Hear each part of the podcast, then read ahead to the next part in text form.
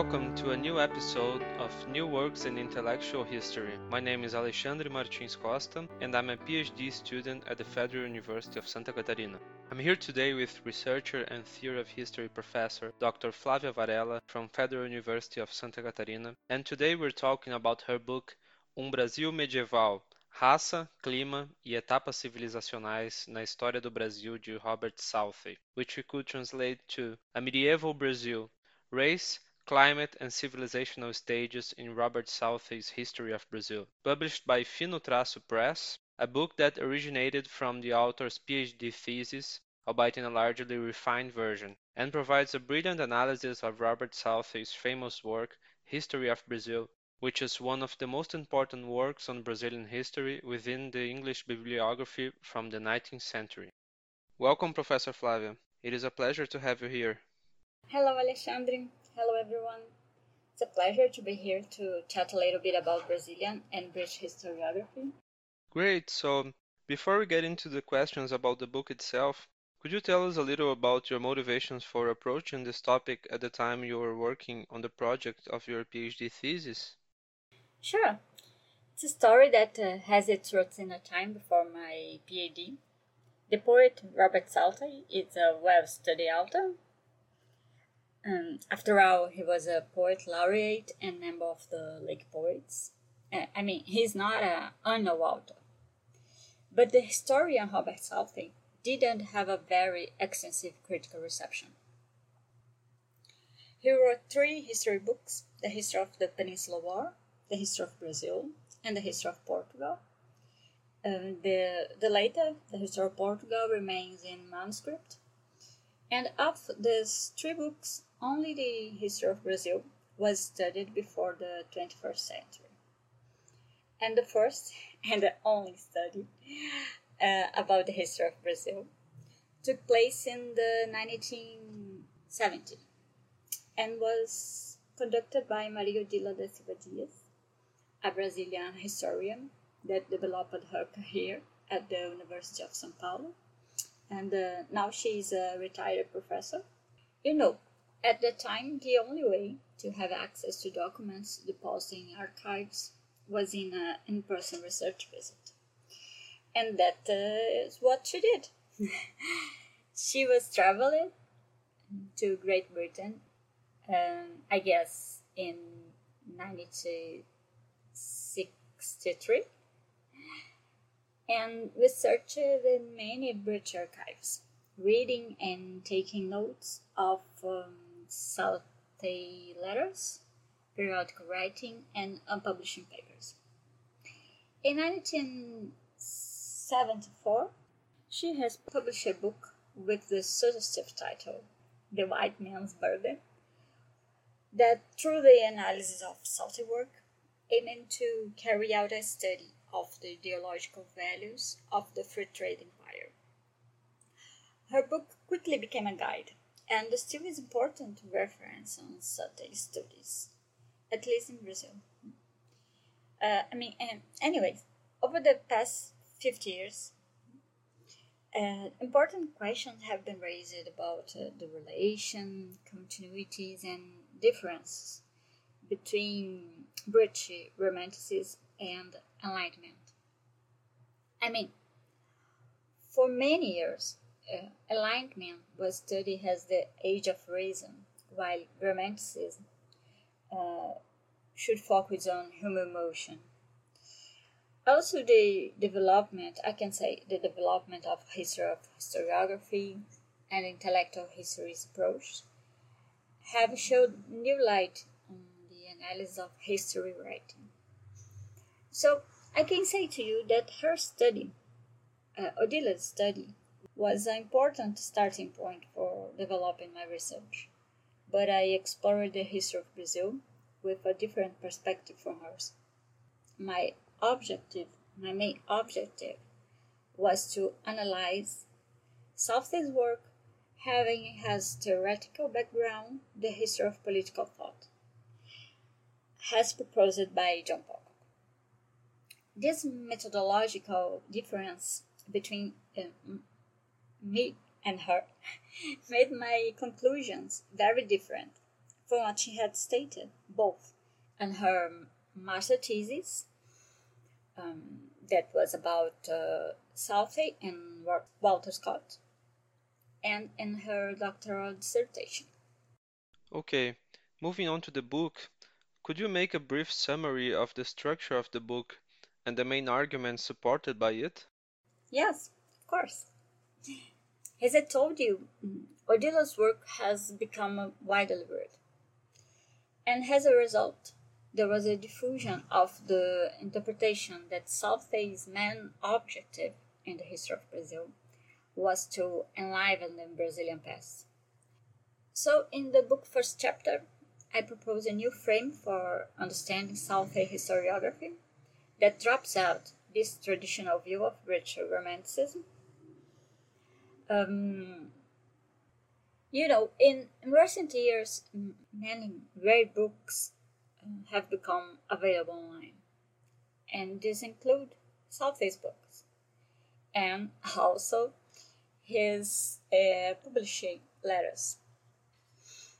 Um, in addition, in 29, I guess, the collected letters of Robert Southey was launched with professors Linda Pratt, Tim Fulford, and Ian Packer as its general editors.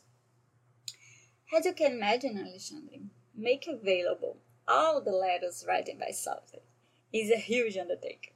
Not just because there are many letters, but also because he was a very verbose writer, even in his letters. With that, this project remains ongoing, and uh, I hope it will one day be completed. Um, because it is a, a, a, really, really valuable resource for Southey scholars. Anyway, I would like to say that this project was crucial for me because I could read all Southey letters, transcribing and annotated, which saved me a lot of time. Reading the history of Brazil, I couldn't find a romantic Southey like the one pictured by Odila.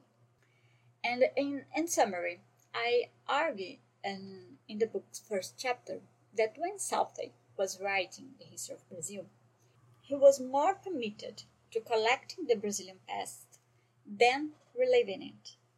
After this reframing, I focus on my main argument about the historiographical languages within Southey's book.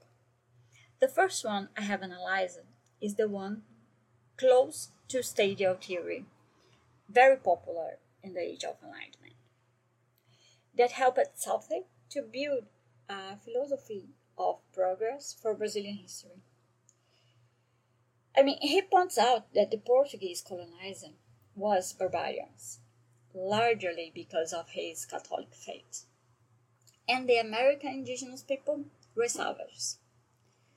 Southey has made several adjustments to the classical state theory, but it remains an important background to his book. And uh, the, the second historiographical language I have investigated in the book it's very in depth to colonial medical literature. Colonial writers, especially uh, foreigners, have suggested that the Brazilian people developed through a mixture of three races that will be in the Portuguese, people of color, and indigenous. Southey argued that the mixture between the native indigenous and the Portuguese colonizer created the best adapted race to the Brazilian climate. Like other writers, he calls this race Mameluco and claims that it flourished in the province of São Paulo, in the figure of the bandeirantes, basically slavers, explorers, adventurers, and fortune hunters in colonial Brazil. Southey, I I mean, I, can, I can say to you that Southey was an enthusiast of racial intermixture and so it has a, a natural process that had taken place in Europe for a long time, but only in the last few centuries had it begun in the New World.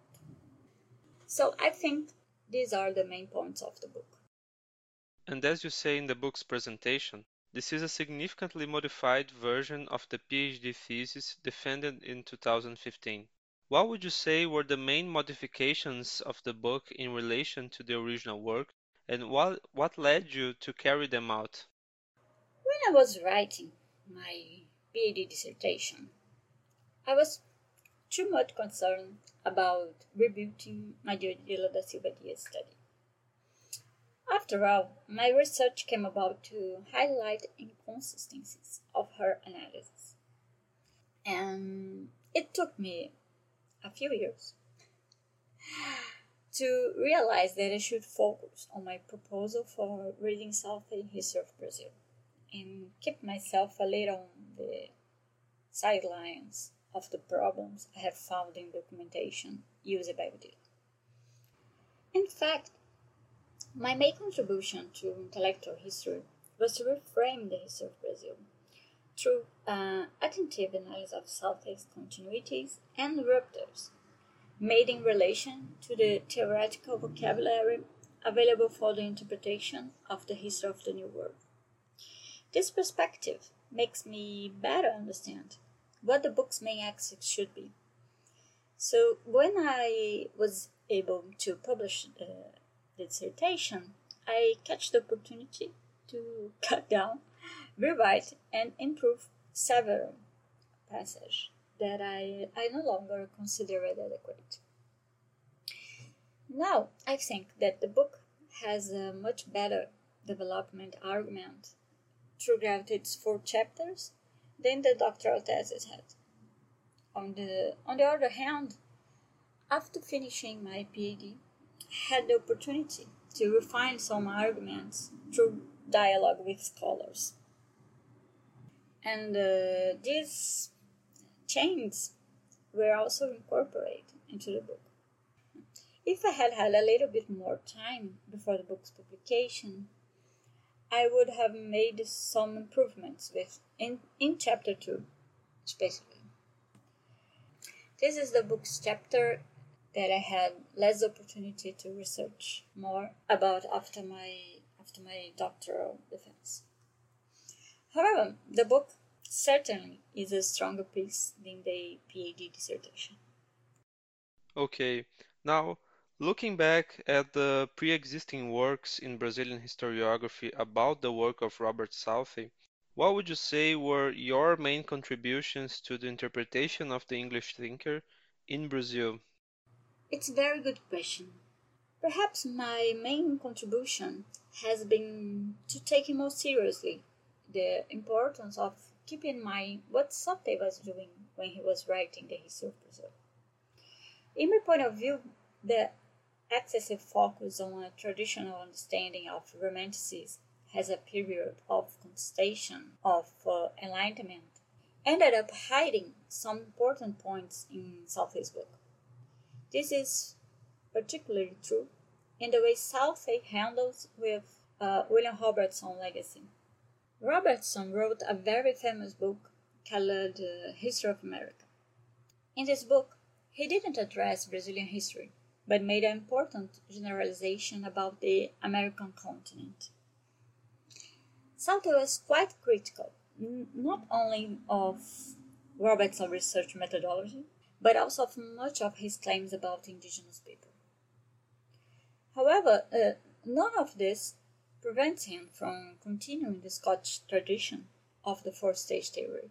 Of course, there were some changes made by him, especially those related to the complexity of the Brazilian savage society. The four stage theory, as you know, in its classical terms, argued that the broader a society was, the less complexity would be found in it. This interpretation led Robertson, for example, to say that he will not describe every savage custom because they were almost the same. However, Southey did not agree with it. He appropriates the theory of progress based on a stative approach of the mode of production, makes some adjustments to better suit his interpretation. To up Alexandre, Southey did not agree with view, as the laureate did not see savagery as a kind of tabula rasa. And thanks to this insight, Southey wrote lengthy descriptions of Native Americans, in which he explains the customs and social organization of each tribe. And there was more than a hundred tribes. And because of it, many 19th century readers found Southey's writing boring. Yes, I can imagine that.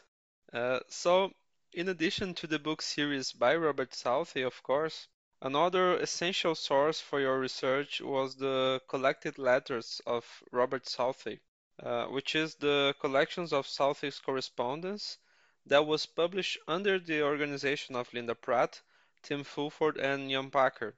So the question is, in what way do you understand that these correspondences were important for the construction of your research? In fact, the idea to study Southey's history of Brazil started when I have read many of these letters at the beginning of my master's. My master's project was twofold. I thought I could study two Brazilian histories written by English authors in the first decades of 19th century. They were Southey's History of Brazil, published between 1810 and 1890, and John Armitage History of Brazil, published in 1836, has a continuation of Southey's work. But despite this dialogue between the two works, these two historians and these two histories do not have much in common. I mean, and anyway, it, it was reading Southey letters, many of them in the collected letters of Robert Southey, that I realized that I would have more work to do in my research than I had previously thought. This was because some letters quoted by Maria Odila da Silva Dias have suffered important interpolations that made me think that I should dedicate more time to reflect on them. As you know, Alexandre, in Brazil, we only have two years to finish a master thesis, and I thought I wouldn't be able to do a proper study of Southey while investigating John Armitage history of Brazil. It is because if if Southey has had some critical reception as a historian, however small, nothing has been writing about Armitage's work as well as about his life. So it was um, too much for a beginning researcher. Okay, so moving on to the last question. Having followed your work, I know that you are a researcher of many interests, among which I could include ancient history, modern history, theory of history, and gender studies. How do you see this book's place in the broader trajectory of your career as a researcher? Thank you, Alexandre, for the opportunity to clarify it. Um, since my undergraduate days, I have developed a keen interest in the in in theories of history. And what were the theories of history behind the writing of history books? And on the other hand, I also maintain a deep interest in the ancient world. In fact, I decided to go to the Faculty of History because I, I thought I would become a classicist. I'm still fascinated by the ancient world. Perhaps because of its austerity with your current time. I don't know. But anyway, at that time I was also fascinated by British culture. And as you know, there is a strong connection between 18th and 19th century historians with antiquity. I don't remember exactly which path I took, but the fact is that the first national history I have read in a professional approach was David Hume's History of England. I think I combined this broader interest when I began to study British authors who deal with Brazilian history. The fields of history of historiography and intellectual history, at least in Brazil, always have been developed through studies focused on books written by men. Unfortunately, when I was a PhD candidate, I was not aware of it. But nowadays, I can openly say to you that gender studies would have taken me elsewhere. However, I'm I'm happy to see it. And because of it, I've turned my gaze to national history, writing for the young, which is the genre of history writing that many women participated as historians in 19th century. So uh, maybe the release of this book can be considered a turning point in my career for gender studies.